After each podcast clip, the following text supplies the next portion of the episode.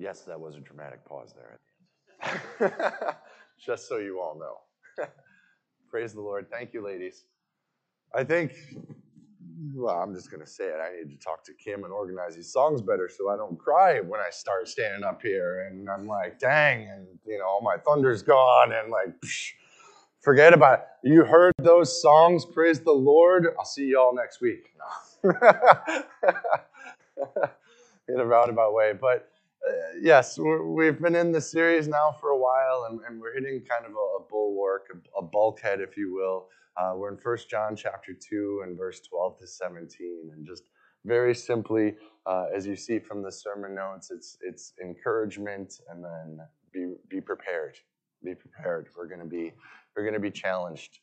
And that's absolutely the case. It's on a day by day basis, sometimes hour by hour basis, sometimes minute by minute, and sometimes second by second.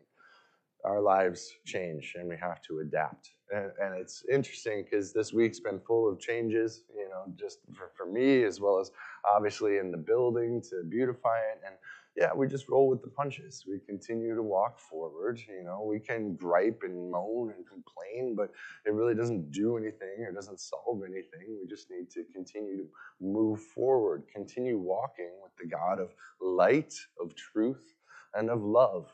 And so today, very simply, I want us all to know, and, and really, I'd love to see this. I want us all to walk confidently yet carefully from the things in the world. And so confidently, because you are walking with the creator of heaven and earth and everything that's in it. You know the Lord Jesus Christ. You know what he's done for you. So why do all these earthly things bother us so? That's just our sinful human nature. And so how do we deal with that? How do we cope with that? How do we move forward? And so let us continue to focus on walking confidently and carefully in this world that we are in, because we are in the world but not of it. Our citizenship is in heaven. So, dear Heavenly Father, again, thank you for this morning. Thank you for your word. Thank you for the lives that you've changed for your glory and for our good. And Lord, as we're constantly tempted and deal with temptation on a regular, daily basis, um, Lord, we need to be encouraged and strengthened in you. And so this is the time. Lead us by the Spirit. Convict us of whatever might be condemning us from the world or what might be separating us from our relationship to you in its entirety. But Lord, again, let it be filled with righteousness and peace and joy, as is your kingdom. And just let us work these things out by your grace through the power of the Holy Spirit dwelling within us. Lord, we love you and thank you for all the good works that you are doing within us.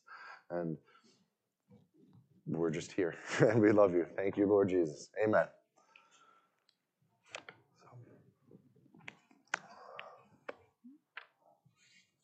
All right, so we're in First John chapter 2. Um, I do also, for later on, want you to find Galatians chapter 5. Uh, as you know, we haven't done our scripture readings in the same capacity as we used to, to have different people come up and read. But Galatians 5 would be in there. I would say Isaiah 40 would be another one that we would read, so on and so forth. But just those two passages today Galatians chapter 5 and then First John chapter 2 here. And we've gone through quite a bit. And this, like I said, is kind of like a summary section. It doesn't flow like the rest of the chapter has flowed in chapter one or the beginning of chapter two. Um, it, it's different. You can see that you know the, the style is different, almost as if it's some type of poetry, but it's a beautiful summary if if you look at it of what has happened and is happening you know throughout this letter as well as throughout our walks with the lord uh, and the creator of heaven and earth and everything that's in it. So the scripture reads i am writing to you little children because your sins are forgiven for his name's sake. I am writing to you fathers because you know him who is from the beginning I am writing to you, young men, because you have overcome the evil one. I write to you, children, because you know the Father. I write to you, fathers, because you know him who is from the beginning. I write to you, young men, because you are strong, and the word of God abides in you, and you have overcome the evil one. Do not love the world or the things in the world. If anyone loves the world, the love of the Father is not in him. For all that is in the world, the desires of the flesh and the desires of the eyes and pride of life, is not from the Father, but is from the world. And the world is passing away along with its desires, but whoever does the will of God abides forever.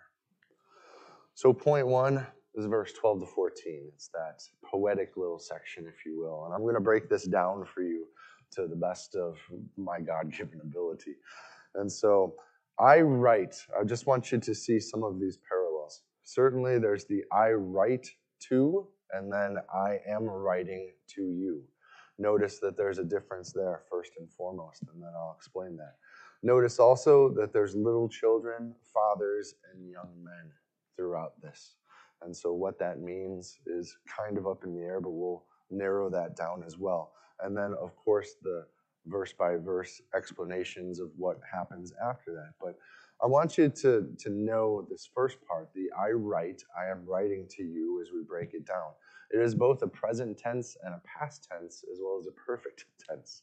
So go figure what all that means. But summary of what has been written and what John is writing about is what this is. You, you need to know that. So, John, when he's saying, I am writing to you, this is in the present. So, this is why he's writing this letter.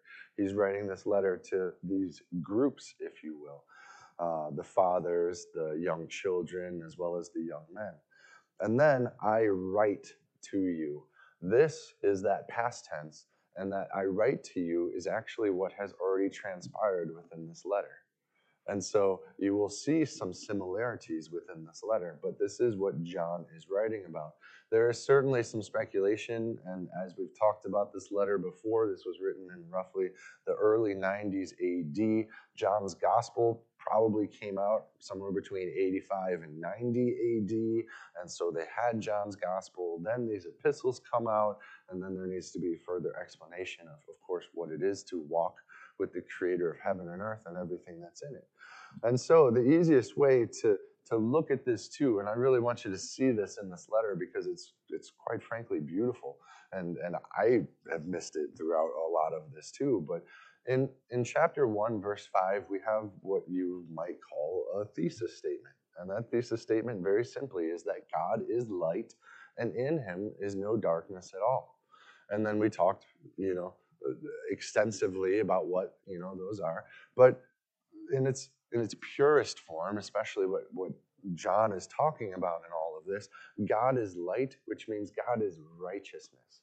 And in him is no darkness, no sin whatsoever. And so, what does that look like?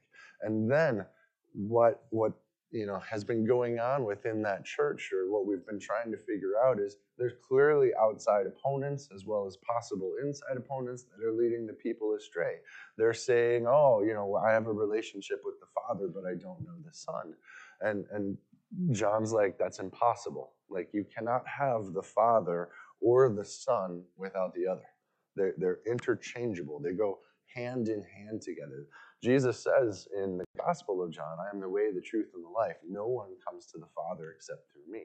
So there's no way to have the Heavenly Father without the Son. And so that's a big deal because in the world, especially what we're facing today, many people are like, Yeah, I have a relationship with God. I'm super spiritual, you know, all these things. But without the Son, there's no way to get to the Father because God is light, God is righteousness, God is holy, He's perfect and good, and in Him is no darkness at all. So, how does that work? How does that, you know, how, how do we get back to God? And so, John, you know, highlights this. And so, in verse 7 of chapter 1, uh, just kind of paraphrasing for you, we have a relationship, fellowship with God the Father because of the Son because the blood of Jesus cleanses us as it pays the price for sin to reconcile our relationship to God. And then it continues in verse 9 that if we agree with God, if we confess, He is faithful and just to forgive us our sins because of His Son's work to pay for sins. So, why does God ultimately give that forgiveness? And then it continues on in chapter 2, verse 1 because Jesus is our great advocate. He is that parakletos. He's that lawyer. He goes to bat on our behalf. He intervenes. He mediates between God the Father, who is righteous, and us being sinners. And then it goes on in verse 2 of chapter 2 because Jesus is that propitiation. He has curbed God's wrath against us and changed his favor towards us because of what he has done, because he is that advocate for us, and because he is the great high priest. And then it, this letter continues to go on because of these things that Jesus has done, because we can be reconciled to God through the blood of Christ, it continues on in response to these truths, what we did last week, you will grow in love for God. And love for God is keeping his commandments as well as following Jesus. And that's verse 4 and 5 and, and verse 6 of chapter 2. And then lastly, loving his church, verse 10. That's an outpouring as well of what all of this, because of these truths in Christ, these are the changes and the expectations that we see. And so I am writing to you I have written, in a sense. I write, I am writing. Past tense, present tense. We see all of this coming together.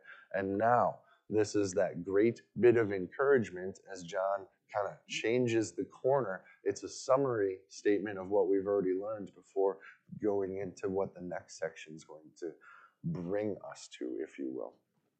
Now, we understand that little part of it. So let's look at the little children, the fathers, and the young men. And so think reasonably with me in this.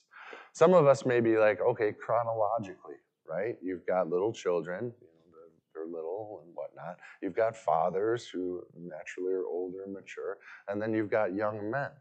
But the order of all of this doesn't fit chronologically. I don't know how you go from little children to fathers to young men. That's not how we're grown. That's not how we're raised, if you will. So it doesn't seem to fit in that way.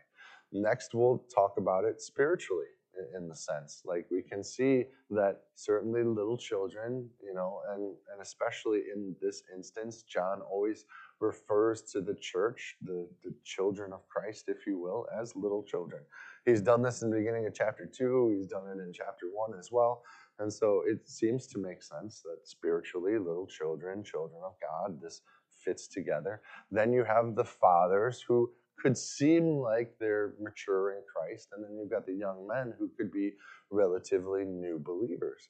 But the thing with that, too, is the same as the problem with the chronologically, is that it doesn't seem to fit. Why would you go from little children? Why would you go to mature? And why would you go to new believer? Why would you continue to jump around? Again, I'm not John. I'm just trying to understand John as well as we all are. But here's what I really think it is, and especially, and Kim, I owe you an apology because I thought originally it was spiritually, but it's not spiritually, it's like transformatively. It's very transformatively. Here's the thing that John's been teaching us, and that's why I'm telling you in all that section.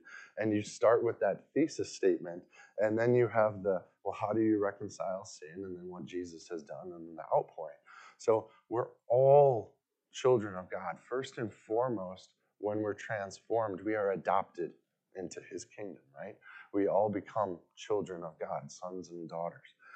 Next, we grow in wisdom of God. We know of God. We learn of God. We begin to even try to understand his ways. Because remember, John, especially in his gospel, talks about being born again. And first you're adopted as a child. Then, you know, that's the whole born again part. Then you have to learn. You have to grow in wisdom. And that's what fathers looks like in this sense. When we look at fathers, we think of older men. We think of wiser people who have experienced life. But this is growing in wisdom, if you will. And then lastly, you have that young men part. And here's the thing you grow in wisdom, but then you grow in confidence and action. And that's exactly where that last section ended us was actionable. You will keep God's commandments. You will be a disciple and a follower of the Lord Jesus Christ. And then you will love your brothers and sisters, you know, as yourself in that, you know, following the two great commandments as it is. So look at it from a transformative approach, if you will. The little children, you're first adopted, then you have to grow in wisdom with God, and then you become you know able to be used by god and actionable to go out into the world and to challenge you know uh, or not necessarily challenge but to uh, deal with the stresses of the world. Because we are assaulted all times every day by the ways of the world. And i'll show you that later in this section but understand that. So now we have the the present tense, we have the past tense of the I write, I am writing to you. We have little children, fathers, and young men as a transformative approach that God does within our lives, which is the, the whole spiritual rebirth and where we're going. And then now we're, we're going to understand what this means in its entirety. And I feel like John's already done a lot of this, so it makes my life a little easier in that sense because starting off with verse 12 I am writing to you, little children, so those who are in Christ. And, and I want you to know all of these are for us as the church. There's, there's not one that's just, oh, the ones that are mature, the ones of wisdom. No, this is like the package deal that all goes together. It's the salvation, the growth in wisdom, and then the growth in action. That's what we see. So, this verse by verse I'm writing to you, little children, because your sins are forgiven for his name's sake. And how much has John already talked about that, especially in that first section? God is light, and in him is no darkness at all. We have a relationship, fellowship with him, again, because of what Jesus has done, because the blood of Jesus cleanses us as it pays the price for sin that reconciles our relationship and that God will forgive that again because of what he's done, and he is faithful and just because of what his son has done, because of what Jesus has done, not because of what we ultimately have done. So, the first step, we know that our sins are forgiven. This is kind of like the first step in a, in a program, if you will. You got to acknowledge you have a problem, right? First and foremost. And, and that's the problem that everyone has to acknowledge is the sin problem. And that's exactly what John is like harping and anchoring towards throughout this entire thing, or entire first, you know, chapter and a half. Is like, here's the thing: you cannot know God, you know, without Jesus first and foremost, but you also have to acknowledge your brokenness, your sin, confess. You need to agree with God. The word was homologia, which means same speak, same speak. Like we're on the same page with God that our sins are a problem. So we see that the sins are forgiven for his name's sake. You go back to that first section in chapter 1. Next, I'm writing to you, fathers, because you know him who is from the beginning. So this is the present tense. And so I, I want you to know, too, that in this present tense, now you know the eternal Father from the beginning because you know the Son. A lot of people don't bridge that gap. And, and especially in some of Christianity today, like the again for John's theology, they're interchangeable. But for a lot of religions of the day, it's just going straight to God. You do all these works, you appease God, kind of like how you know some would say that Jesus appeased him, appeased him in the propitiation, the, the sacrifice of atonement. So you're trying to do what Jesus did yourself in, in religion. And then that just doesn't happen. But fathers, those as you grow in wisdom, now you know the eternal Father. You're able to understand His Word. You're able to understand His character. You're able to understand His nature. And again, you continue to grow in that knowledge of the wisdom and the grace of God. So, children, sins forgiven in Christ. Fathers now know the eternal Father. And then young men, because Jesus has overcome sin and death. Now you have too. Not because you did. Again, that's a, a religious thing. Like you're going to do it yourself or you're going to trust that Jesus has done it. We always hear trust that Jesus has done it. Because if you're trying to do it yourself, you're going to come up short constantly because you're going to continue to sin. you're going to continue to need to sacrifice. You're going to continue to need to do everything that Israel tried to do in the Old Testament, and it just cannot be done. It just cannot be done by humans themselves. We need a God to do this for us. So when it says there in verse 13, I'm writing to you, young men, because you have overcome the evil one. This whole letter has been about God's righteousness and the devil's sin and the ways of the world and the sinful nature that lives within us. And of course, the challenges of religion and everything that, you know, is not good, but coming from God is good in that sense. And so, because Jesus has overcome sin and death, so have you. And that's actionable because you're still walking, you're still living your life every day. You have responsibilities, you have ministry spheres and spheres of influence. You have work, you have home, you have family, you know, you have anywhere that people are is an opportunity for ministry. Think about that. Whether you go to the grocery store, whether you go to the gas station, whether you go anywhere, these are opportunities to minister to another person, to share that love of Christ, if you will. And you have overcome sin and death because Jesus has overcome sin and death. So that's the, the present tense of why John is writing this letter, is broken up into those three. And then he kind of repeats himself in, in a weird way, but not repeating himself in the same way when he goes into the next three kind of admonitions, if you will. He says, Children, uh, I write to you, children, because you know the Father. Again, in its very simplest form, when you're first adopted, man, you're just new and excited, and things are going all around. Like you, you knew you had a problem with sin, but now you know God. You know the Father because of the Son. And that's exactly what John is saying again in this whole first chapter. This is what he's again, already said in a way. And we're just reaffirming that in a summary for him that, yeah, children, you do know the Father because you were adopted as sons and daughters through the Lord Jesus Christ to be part of his kingdom. So don't don't ignore it. Don't neglect it. Be encouraged by it. You do know God the Father. You know Jesus the Son, and you have the Holy Spirit indwelling in you. You have the triune God as part of who you are. And then, like, here's the thing that is who we all are. That's the piece that's missing. That's the part of us that is able to go forward in confidence. Because when we try to do everything ourselves in the world, it, it, it will naturally fall up short. All things lead to death. And certainly there's much disappointment. But you know what? God doesn't disappoint you. Here's the thing if you're thinking and expecting God to do certain things for you, remember what He's done for you. like, don't neglect what Jesus and God the Father has already done for you. A lot of times, these expectations that we put on God are because of worldly expectations that we want because of the sin of the flesh, because we covet, because we want, we have desires and then we're prideful beasts. It's big us, little God syndrome. And we see that constantly and all the time.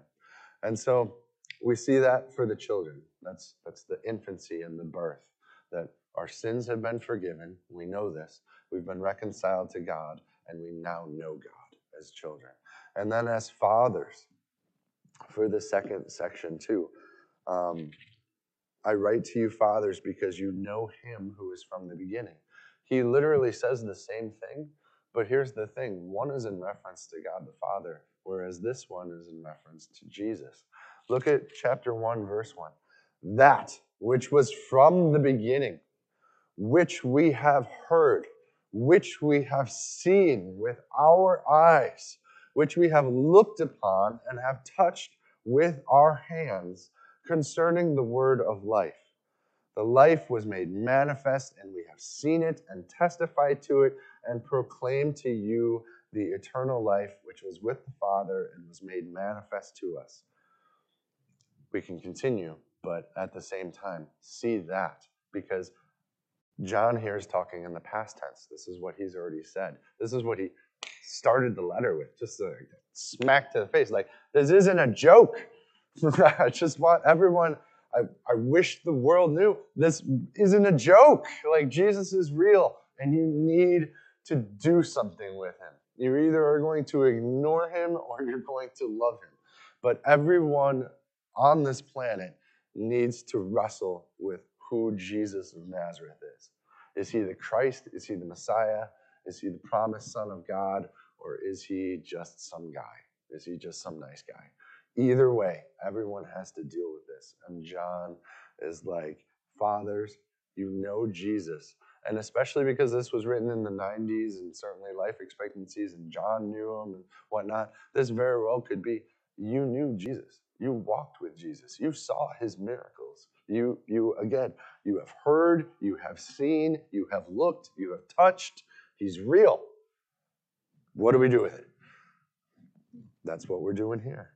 and so, fathers, in that past tense, as you grow in wisdom, you know Jesus because you were there and, and you know what he's done now, too.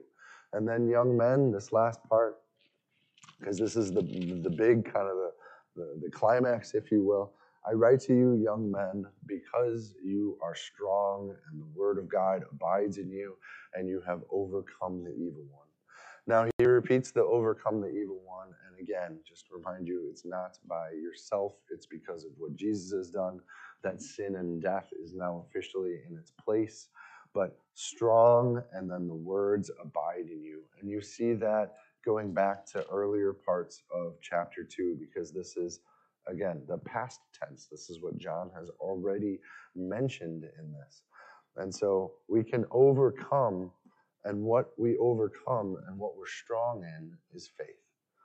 Now, I would do a great disservice by moving forward in this letter of First John, but know that we're going to come to that, and there's more explanations on that. But the reason we have overcome is purely by faith faith in the accomplished works of our Lord and Savior Jesus Christ, who is our great advocate and who has, as the high priest, propitiated our sins, both past, present, and future.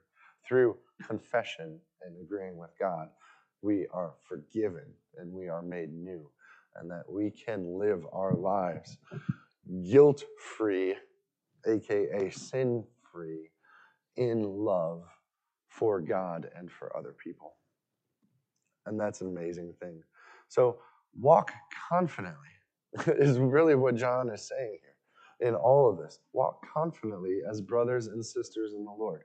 Be encouraged, please, by the truth you know, as what was presented to you as little children when you were adopted, what was presented to you in wisdom from God, and what was presented to you in actionable terms by the zeal for God, that love for God. Because the only reason we can be actionable for God is because we truly love God that much. Most aren't in some capacity because that love hasn't grown to that. So, that wisdom, that zeal for the Lord, walk confidently. You know the truth. Now, if only we could remember that every day, right? Well, here's the problem where we don't remember that every day because we're living here. we're, we're in the world, but we're not of it. So be prepared for the temptations, as the second point is. Be prepared that every minute you're being tempted one way or another. Do not love the things of the world. If anyone loves the world, the love of the Father is not in him. Starting very first with verse 15, John wanted to warn them about the dangers that always exist, always exist it doesn't matter how spiritually mature you are. It doesn't matter how much wisdom you've got. It doesn't matter how strong you are in the faith. You're going to be tempted. And we see this very present. You know, all these, you know, people who have been in the faith for a long time and even mega churches and those pastors and what, you know what? They've been falling harder than stones. you know, we've been throwing heavy stones, as the song said. But many of these pastors have, have been falling because they've fallen into temptation. Because you're not like going to not deal with temptation. You need to be resolute against it today, tomorrow, next week, next year, until you're finally with Jesus in heaven. You're never going to get away from these temptations. And especially now that we are adopted sons and daughters of the Lord Most High, you better believe that you got a target on your back. Because you're God's. And what does the devil want you to do? He wants you to stumble in that relationship with your Father. And you know what he does? Sometimes he succeeds in that. But he can never officially always succeed in that because as Jesus has said, and especially the Gospel of John, my sheep hear my voice and they know my name, and no one will snatch them out of my hand.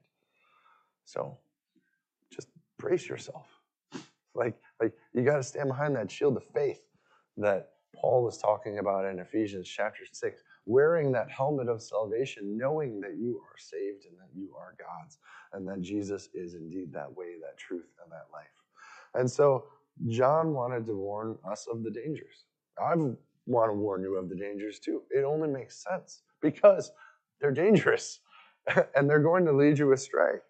So, the world in this, in, in the Gospel of John, you know, the most famous passage that is in the Bible, period, is John 3.16. For God so loved the world that he sent his only son, you know, that whoever believes in him should not perish but have eternal life. And world in that sense deals with people. But world in this doesn't deal with people.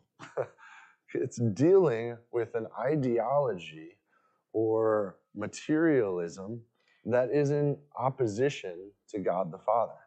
So world is different. Cosmos is what this is. And it's thought of here as an entity hostile to God, which is always a seductive influence that Christians need to learn how to continually resist, if you will. And so the world competes for the love of the Christian, and one cannot both love the world and love the Father at the same time. Jesus says this in the Sermon on the Mount in, in another gospel, in both Matthew and Luke. You, you cannot serve God and money or mammon, which is materialism or worldly things. It's impossible because they're at odds with one another. And so, love of the Father is not in this person because the world itself is a system of values and goals in which God is excluded. And you think about that. You think about that in a lot of different contexts.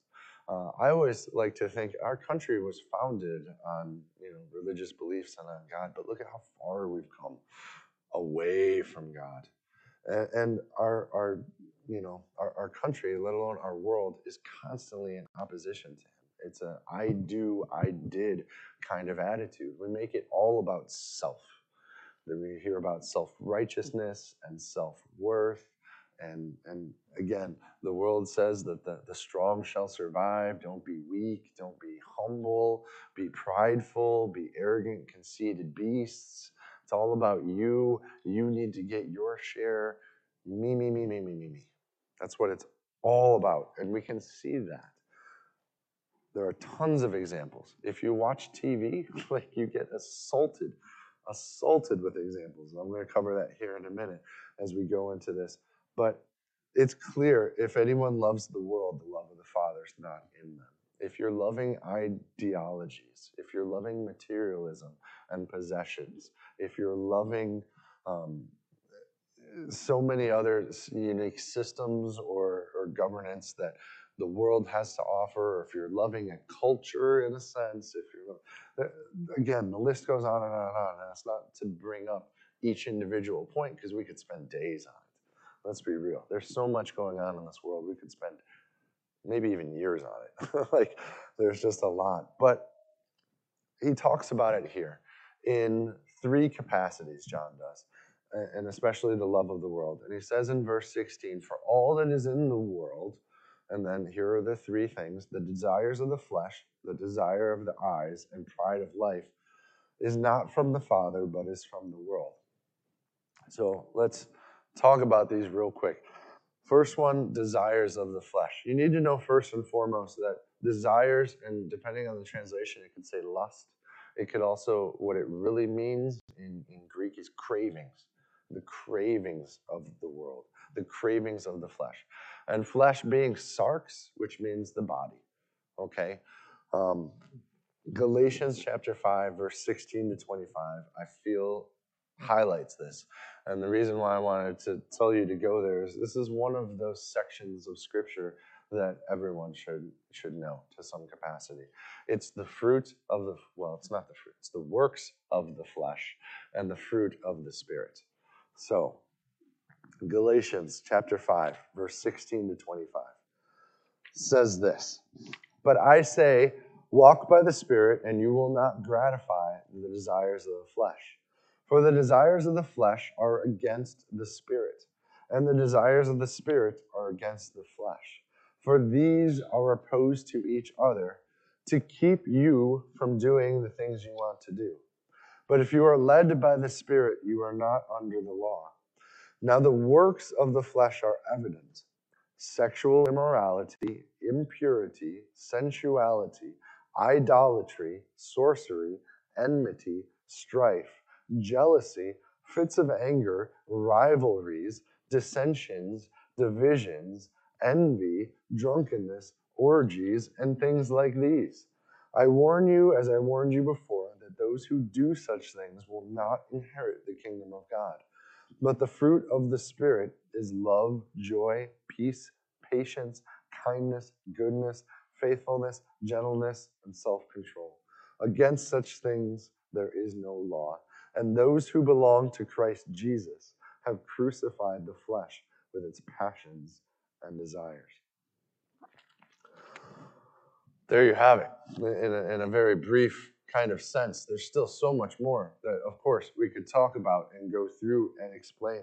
But the way I see it too is that this is, we, we all have an intrinsic desire that we want to feel good. we want to feel good about ourselves you know, whether we measure ourselves up to standards or whatnot, but but certainly, you know, o- overindulgence in food to make ourselves feel good, overindulgence in drugs and alcohol we abuse to make ourselves feel good.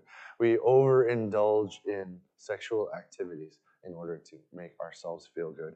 These are all the desires or the cravings of the flesh. We want to feel good about ourselves.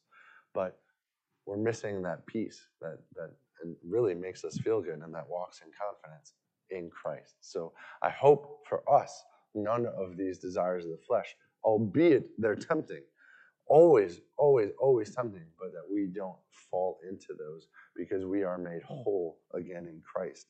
And the desire to feel good is able to happen through God's word, through fellowship with his people, and through fellowship with him.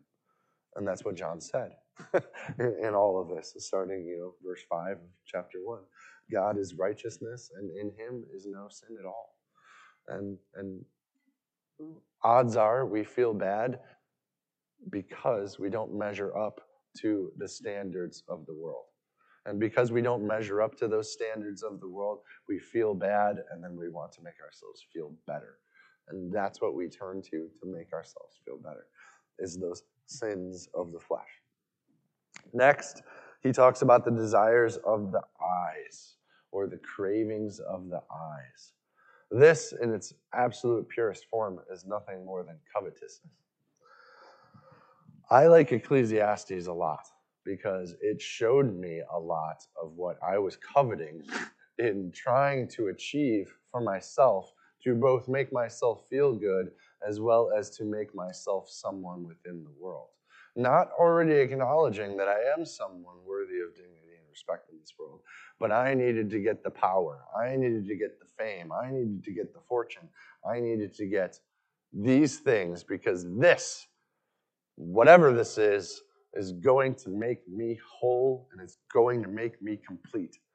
And so Ecclesiastes 4 says this because this is the absolute errant danger of covetousness. And it's from Ecclesiastes chapter 4, verse 7 and 8. And it says, Again, I saw vanity under the sun, one person who has no other, no son, no brother, no family. Yet there is no end to all his toils, and his eyes are never satisfied with riches, so that he never asks, For whom am I toiling and depriving myself of pleasure?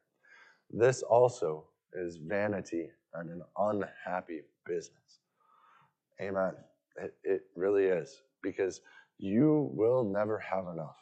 Maybe you've heard this before, maybe I've said this before, but you take a toll of people and you think about covetousness.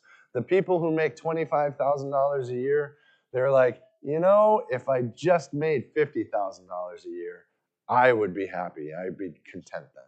You ask the people who make $50,000 a year, they're like, you know, if I just made $100,000 a year, I could be content. I could be happy. You ask the people who make $100,000 a year, they're like, you know, if I just made a quarter of a million, then I would be content. I could finally be happy with where I'm at. It never ends. Your covetousness never ends. Do any of you watch TV? Come on, I know you do. You're all here, you're all awake. You're constantly assaulted by covetousness. Every bit of advertising that happens on there is covetousness. If you just had this new and improved product, your life would be complete. You could be happy for like a minute until the new product comes out. Then you need that one. Then you'll be happy for maybe two minutes.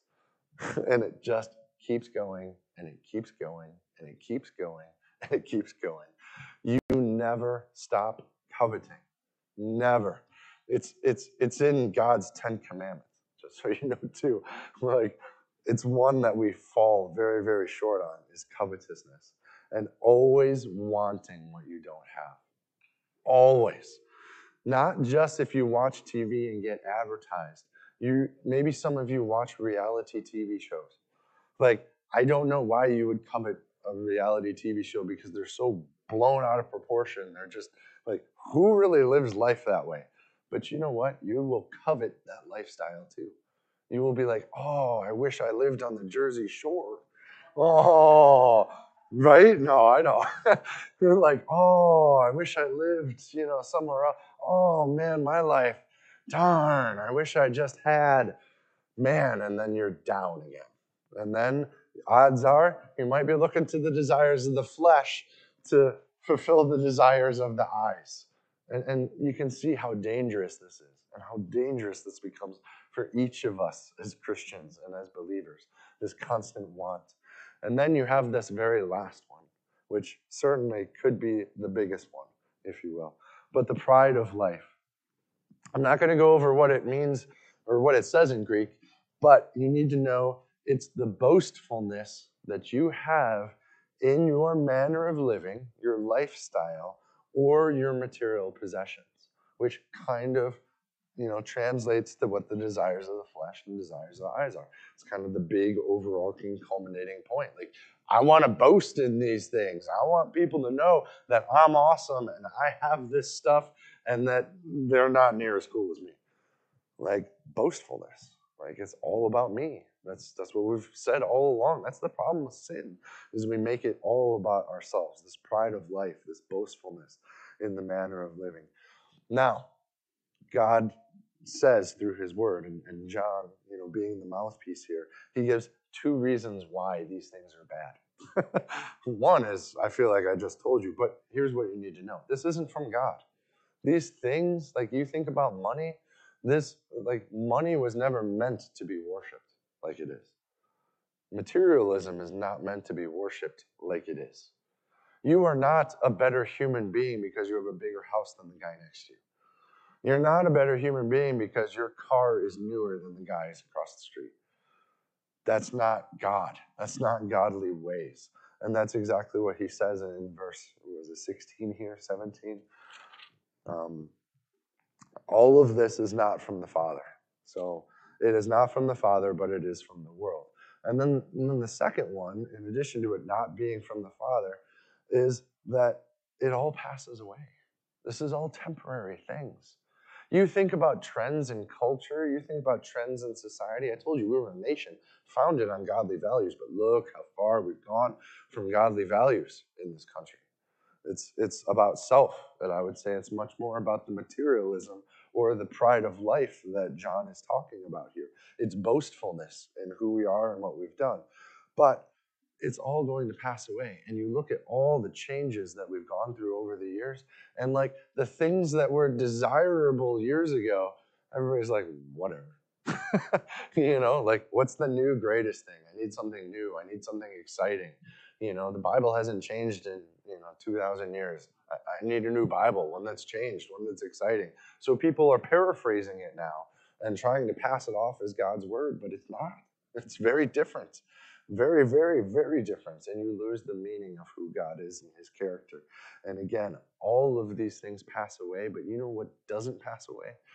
Not just the word of God, but our God, because he's eternal and his character doesn't change. And who he is doesn't change in the slightest.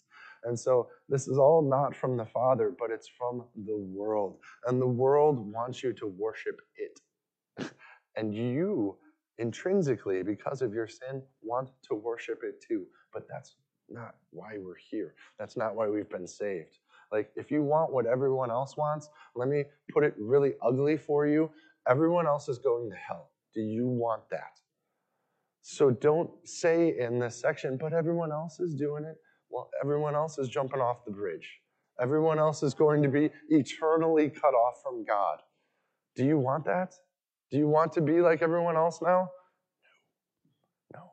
And let's be real. As human beings created in the image of God, each of us is unique as we can be with a three billion digit code within us that makes us uniquely who we are. We are originals, and there's nothing you can do to change that. You don't need to be like anyone else because you're not anyone else. and you never will be like everyone else because you are unique to you as an individual and a human being. So be confident in all these things. Watch out for the way that the world attacks you. Walk confidently, but be very, very, very careful because the second we leave this room, as, as I say most weeks, like we're going to be assaulted, we're going to be attacked. Things are going to go not our way, but we walk with God. We have been saved. We have been brought from death certain death to life and newness of life. And that is something that all of us can rejoice on and in and know that truth. So, I love Jesus. I want you to know that. Walk confidently. Again, knowing all of these truths. Have you seen all these truths again? Your sins are forgiven for his name's sake. You know him. You have overcome the evil one. Jesus himself has enacted that relationship and started that relationship of reconciliation with God the Father because Jesus took that penalty that we deserve as human beings because we do covet. We do have desires of the flesh. We do boast in ourselves. We do all of these things. And that Jesus is our great advocate too. He's, he's he, he's representing us. Like, you cannot get any better than that. Like, man, like, go to the law room with Jesus. Like, that's just an amazing thing. And then, of course, he is that great and final sacrifice so that you don't have to sacrifice. But what you're going to sacrifice as a human being, you're going to give up the things of the world. It's going to continue to die to you as we continue to grow in the faith of who God is. So see this transformative process. Be encouraged by all these truths. I know I just befuddled them all, but man, there's so many. I just get excited. I'm sorry. and then, like, be careful. Just be careful. Walk confidently and carefully. So, dear Heavenly Father, I thank you for your word this morning. I just thank you for what you've done in each of our lives.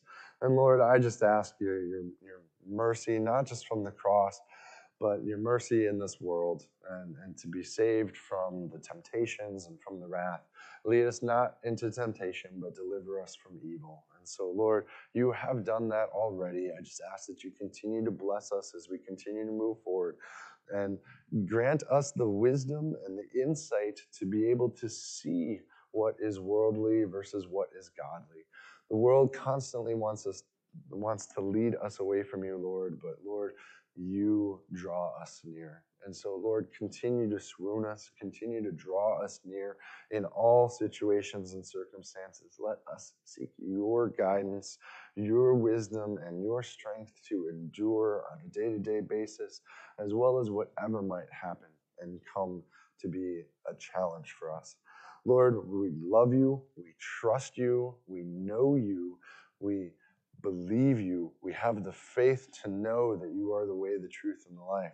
And so, Lord, hold us well and continue to walk with us well. We thank you for this opportunity to know you, to love you, and to serve you, and we will forever be yours. It's in your name we pray. Amen.